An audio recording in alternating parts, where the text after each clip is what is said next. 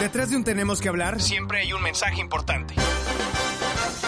Te lo pueden decir en tu casa, en tu oficina, o lo puedes ver en la pancarta de un activista que lucha por sus derechos.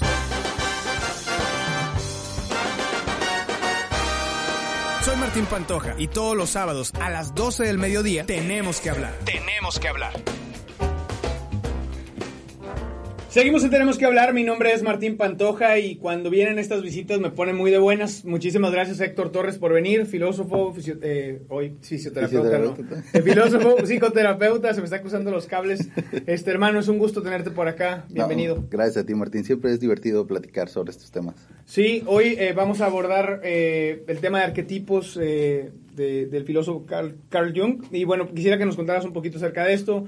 Pero antes de entrar en materia, ¿por qué consideras importante que eh, las personas estudien este tipo de, teorías? ¿Por qué crees que es importante empezar a conocer un poco acerca de nuestra mente y sobre cómo nos comportamos los seres humanos?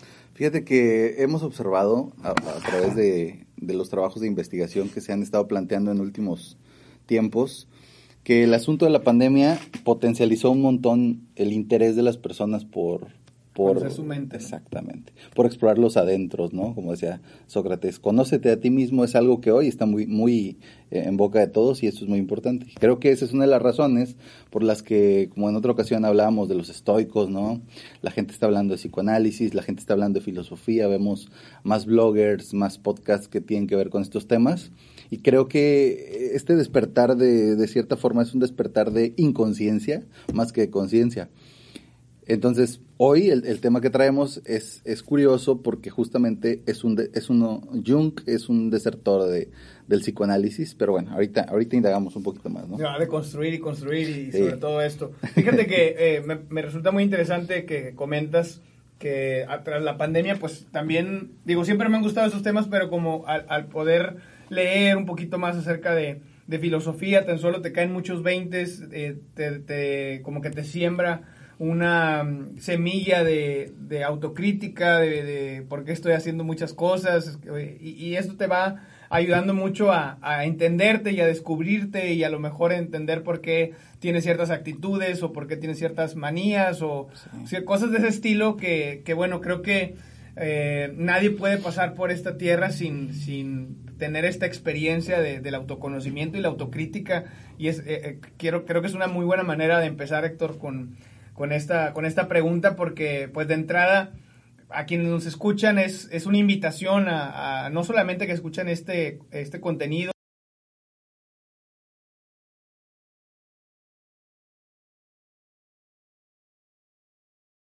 introspección, ¿no? Que creo que es, creo que es, creo que es mágica.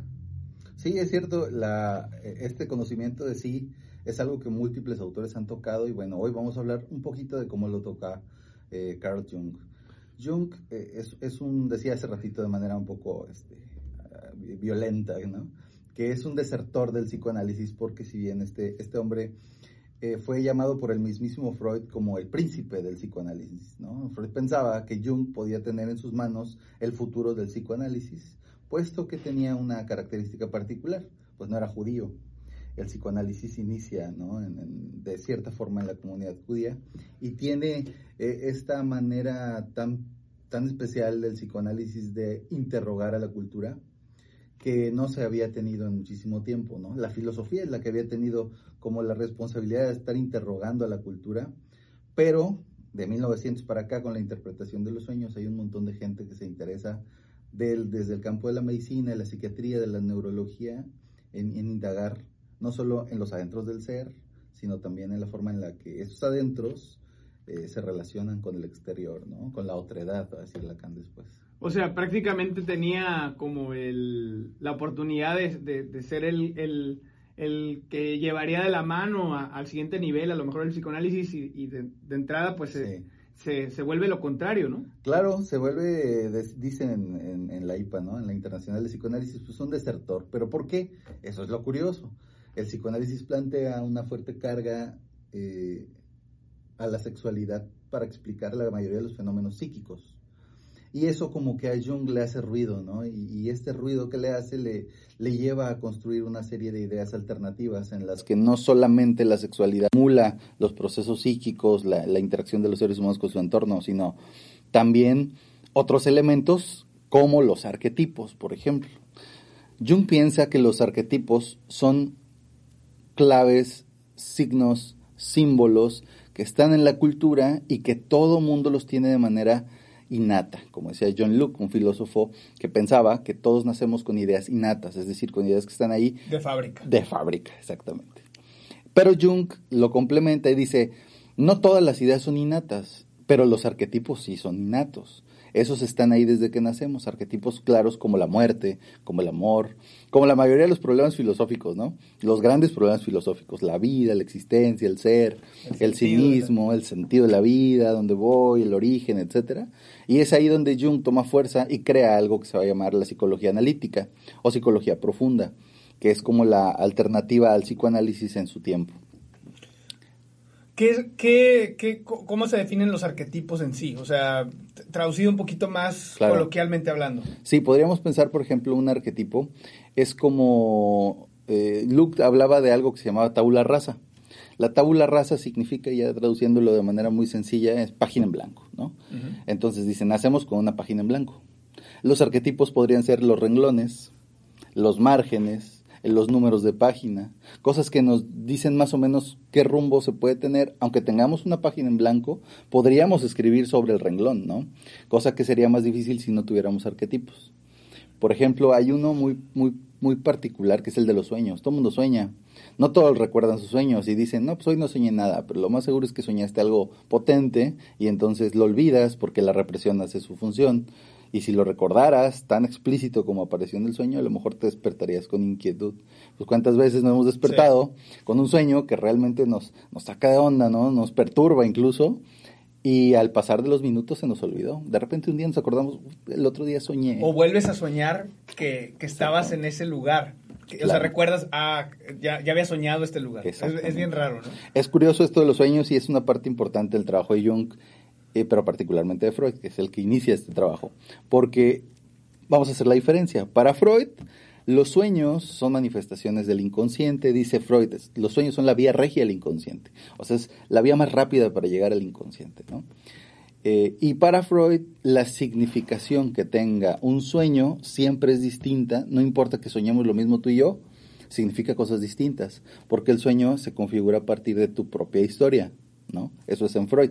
En Jung es, es curioso porque Jung piensa que los sueños están regidos un poco por una especie de diagrama arquetípica, en donde las cosas que soñamos están innatamente ahí pretrazadas y lo que hacemos nosotros es un poquito agregar nuestra experiencia de vida y reconfigurar esos arquetipos para darle un sentido nuevo.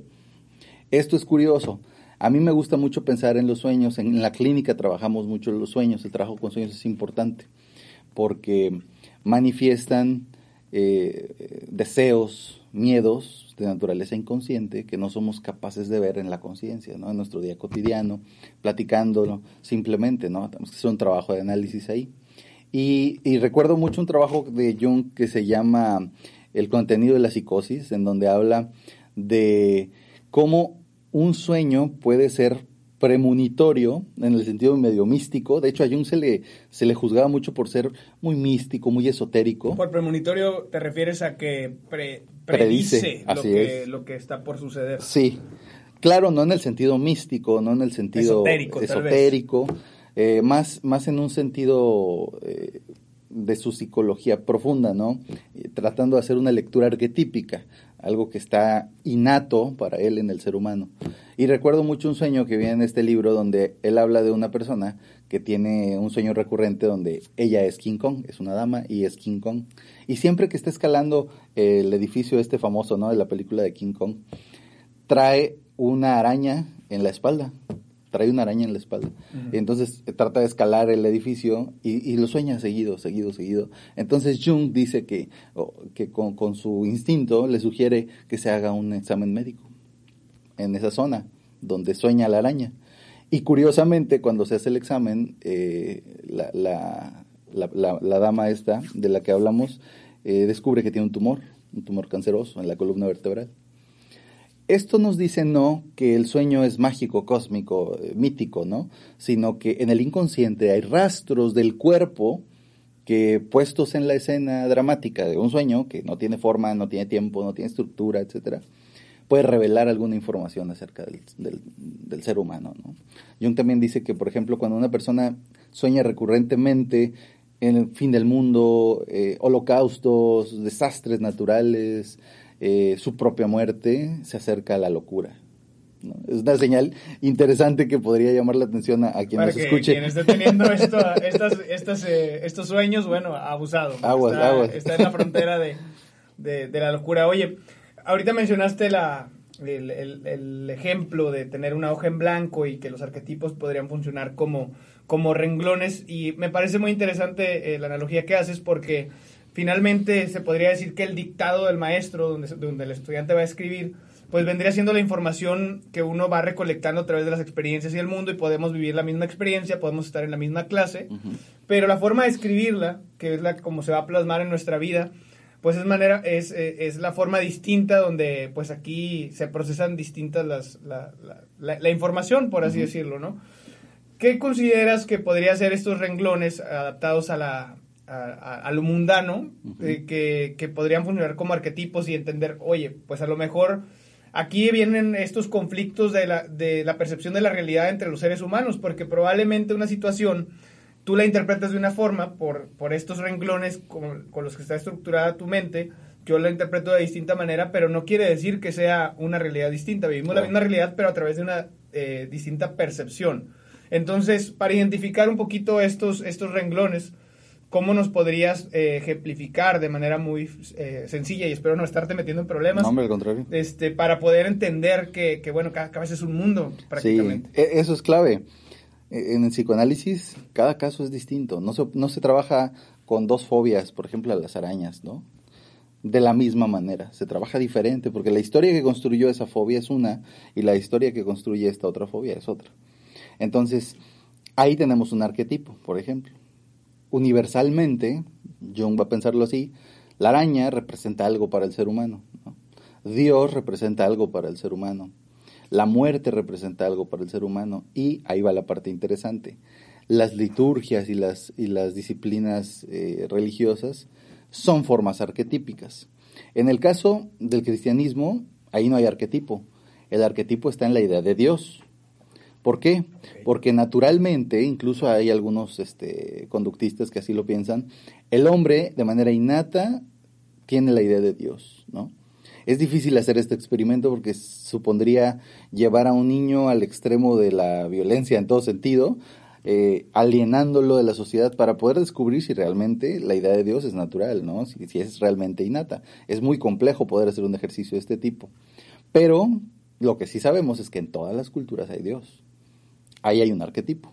Ahora dependerá del tipo de Dios que tu cultura te presenta, la forma en la que tú te relacionas. Por ejemplo, no es lo mismo pensar a una, a una, hay un ejemplo, ¿no? De una amiga que, que se fue a misiones a, la India. En la India conviven culturas y religiones. La cultura musulmana, el cristianismo está teniendo cierta influencia ahora y pues el, el hinduismo, ¿no? Y entonces llega a una casa musulmana en conversión al cristianismo y llega, saluda, pues como cualquier mexicano que llega a casa de amigos, ¿no? Saluda, agradecida, le da la mano, saluda a la señora, etcétera. Y al la mañana siguiente la levantan y le dan 10 latigazos. 10 latigazos concedidos porque le tocaban creo 20, una cosa así plática. Y entonces la pregunta que a veces le hago a mis estudiantes es, ¿está bien? ¿Está mal? ¿De qué depende? ¿Es bueno lo que pasó? ¿Es correcto? Y, en esa lucha de, posiciones idiosincráticas, lo que tú piensas y lo que yo pienso no es lo mismo que lo que piensan dos personas en una estación de radio allá en un pueblo musulmán, ¿verdad? Claro. Ellos estarían diciendo, pues fue lo correcto, de hecho merecía los 20 latigazos porque está contra la norma, contra las reglas. Claro. Su Dios crea nomenclaturas de moral diferentes que, nuestro Dios. El Dios de Occidente, fuertemente influenciado por los, la mitología griega, eh, es, es el eh, el que construye el cristianismo, ¿no? Y acá es amor y paz, ya sabemos, ¿no? Toda esta filosofía cristiana que tiene que ver con la redención a través de la fe y de la figura de Cristo. Dos cosas. La, la, la, pregunta de, oye, ¿crees en Dios? ¿En cuál de todos? Porque depende de dónde naciste. Así es. Seguramente si nosotros nos hubiera tocado eh, estar en otra ubicación geográfica, pues otra religión tendríamos, otra, otra idea de Dios tendríamos, incluso otras reglas morales tal vez se desprenderían de, ese, de, esa creencia. Pero para no irnos al, tema religioso, que a veces puede ser eh, no muy fácil de digerir, por ejemplo, el tema eh, de alimentación también está muy interesante, pues eh, en algunos lugares comer vacas, por ejemplo, es algo impensable, como aquí en México es impensable comer un perro, una rata o un gato. Y en muchos lugares es como, oye, ¿cómo, cómo crees? Esto está mal, esto está bien. Y, me, me, gusta mucho el, el, entender que el bien y el mal, definirlo, pues depende prácticamente de, pues cómo fuiste criado, ¿no? Sí, es muy relativo, ¿no? Es muy relativo. No, hay, no hay naturaleza humana como tal. No se puede hablar de una naturaleza humana sabiendo que, como dice Serrat en alguna de sus canciones, somos los otros de los otros. Al final nosotros somos el otro de alguien más, ¿no? Y este arquetipo es un arquetipo que se, se suele discutir, el de la salud.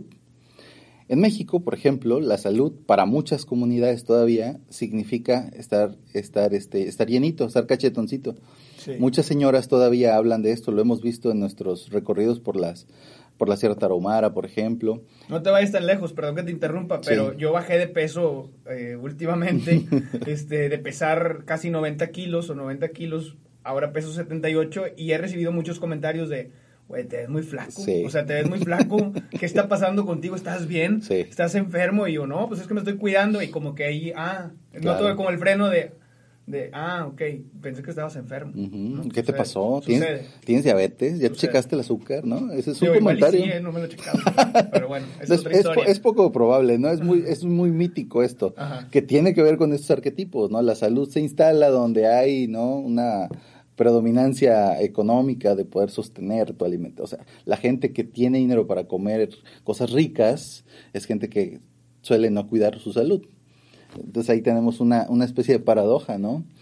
Tener más te permite comer más, pero eso no te da más salud, al contrario, ¿no? Limita tu salud, reduce tu salud porque incrementa los excesos, por ejemplo. La salud es un arquetipo claro.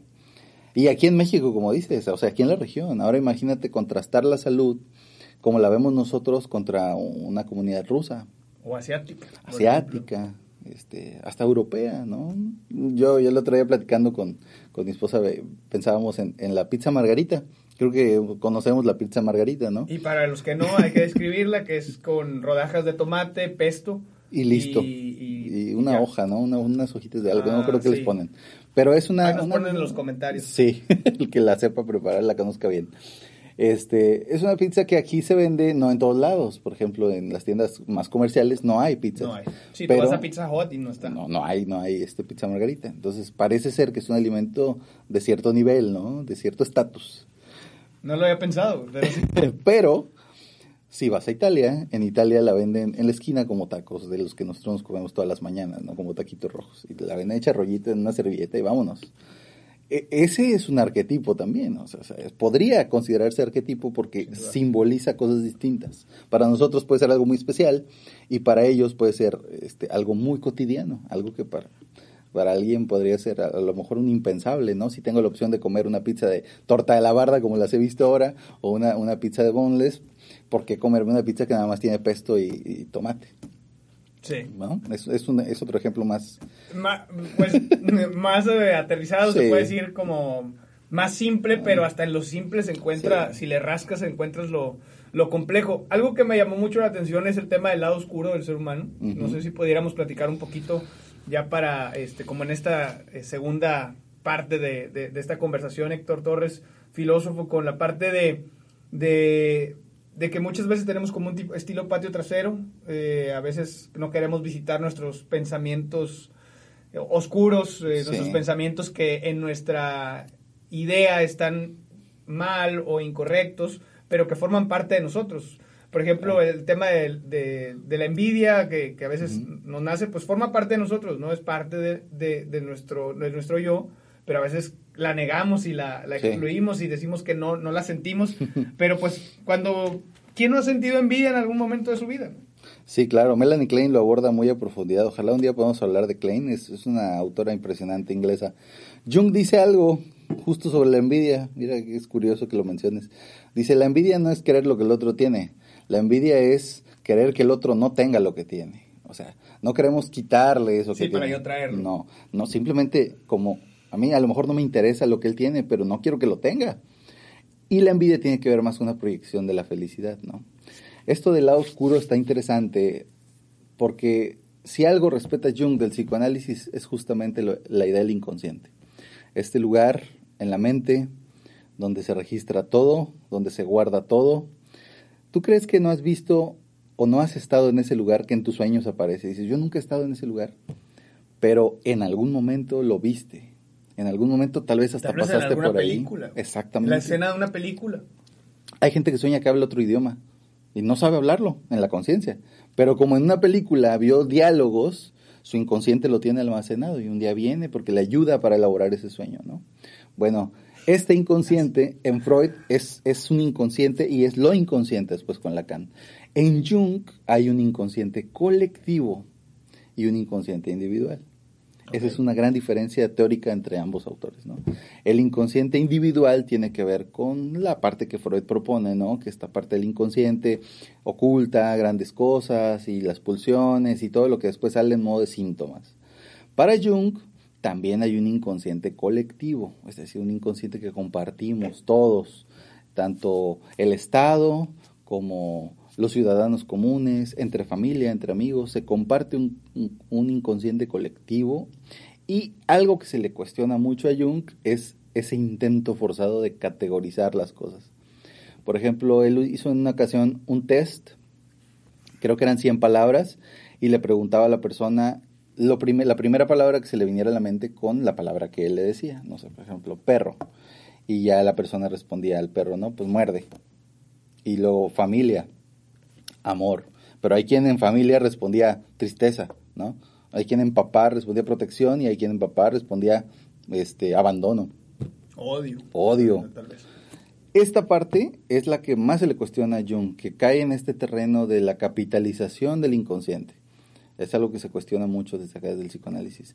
Capitalizar el inconsciente es darle una categoría precisamente de capital, o sea, de algo apropiable, cuando el inconsciente tiene muchísima información a la que ni siquiera vamos a tener acceso, jamás.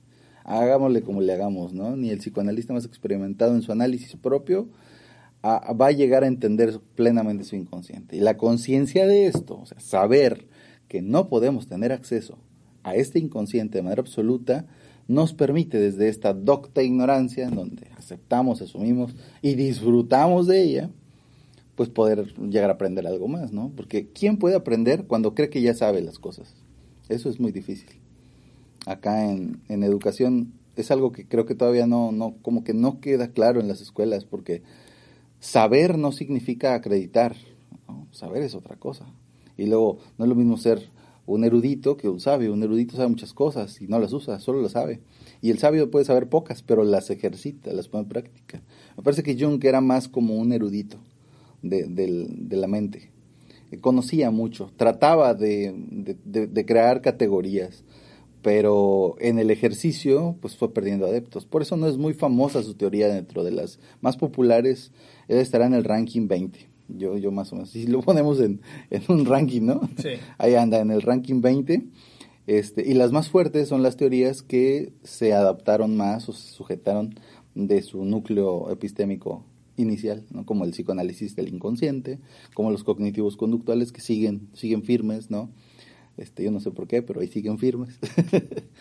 Eh, eh, esta, esta parte del inconsciente, por ejemplo, colectivo y del inconsciente individual, eh, se contraponen en ciertos tiempos del trabajo de Jung. Yo creo que el inconsciente colectivo sería muy difícil de pensarlo, ¿no? No sé si han visto o si has visto algunos videos de youtubers que, que publican, o sea, me acuerdo de, de uno que, que decía que muchas personas en muchos lugares del mundo estaban soñando un rostro, una cara, Sí. una, estaban soñando lo mismo en diferentes partes del mundo y se documentaba. Yo no sé hasta qué punto podríamos hablar de que esto es real, de que esta, estas representaciones eh, son posibles, así como tal, y de ser así, hasta qué punto han sido... Eh, orgánicas, porque tan solo la pudiste ver, o sea, es, esto de que a lo mejor dos, tres personas lo comentaron, pues tú también ya lo, ya lo recibiste y en, una, parte, en una parte de la línea del tiempo va a saltar en tu subconsciente y vas a decir, ay, yo también la, yo también la soñé, pero ya, ya fue estimulada, ¿no? Tal vez no, no es algo orgánico completamente. Totalmente. Entonces, no sabemos si, si esto que vimos es algo que nos dijeron que viéramos, ¿no? O si realmente lo estamos viendo.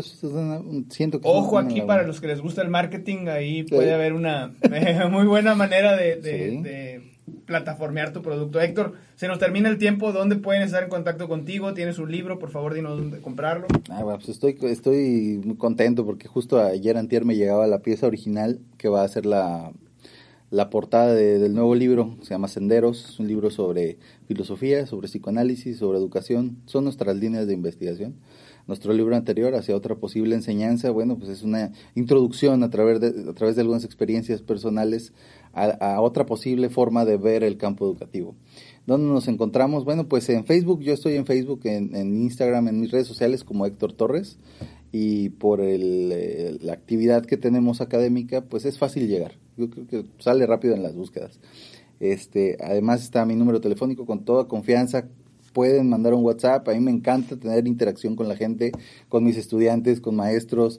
Luego me hablan los primos de los estudiantes que les pasaron el número porque tenían una duda. Con muchísimo gusto lo, lo atendemos. Me gusta mucho platicar. ¿Cuál es el teléfono? 833 100 9301.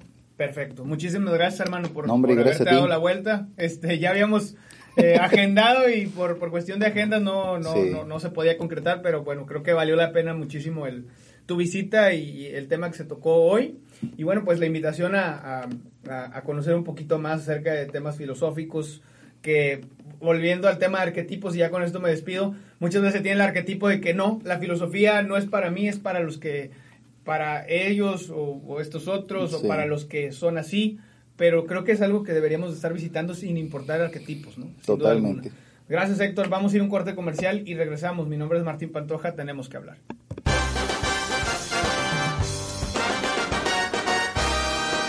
Esto fue Tenemos que hablar, siempre y cuando haya una historia que contar. Hasta la próxima semana. Patrocinado por Ecotaxis Cobra, Universidad Pedagógica Nacional. Incender Consulting, contabilidad e impuestos para emprendedores. IHOP Tampico, Academia de Boxeo Mexicano. Dermalab, Medicina Estética. Museo del Automóvil en Tampico y Restaurant La Meta. Nos vemos en VIPS.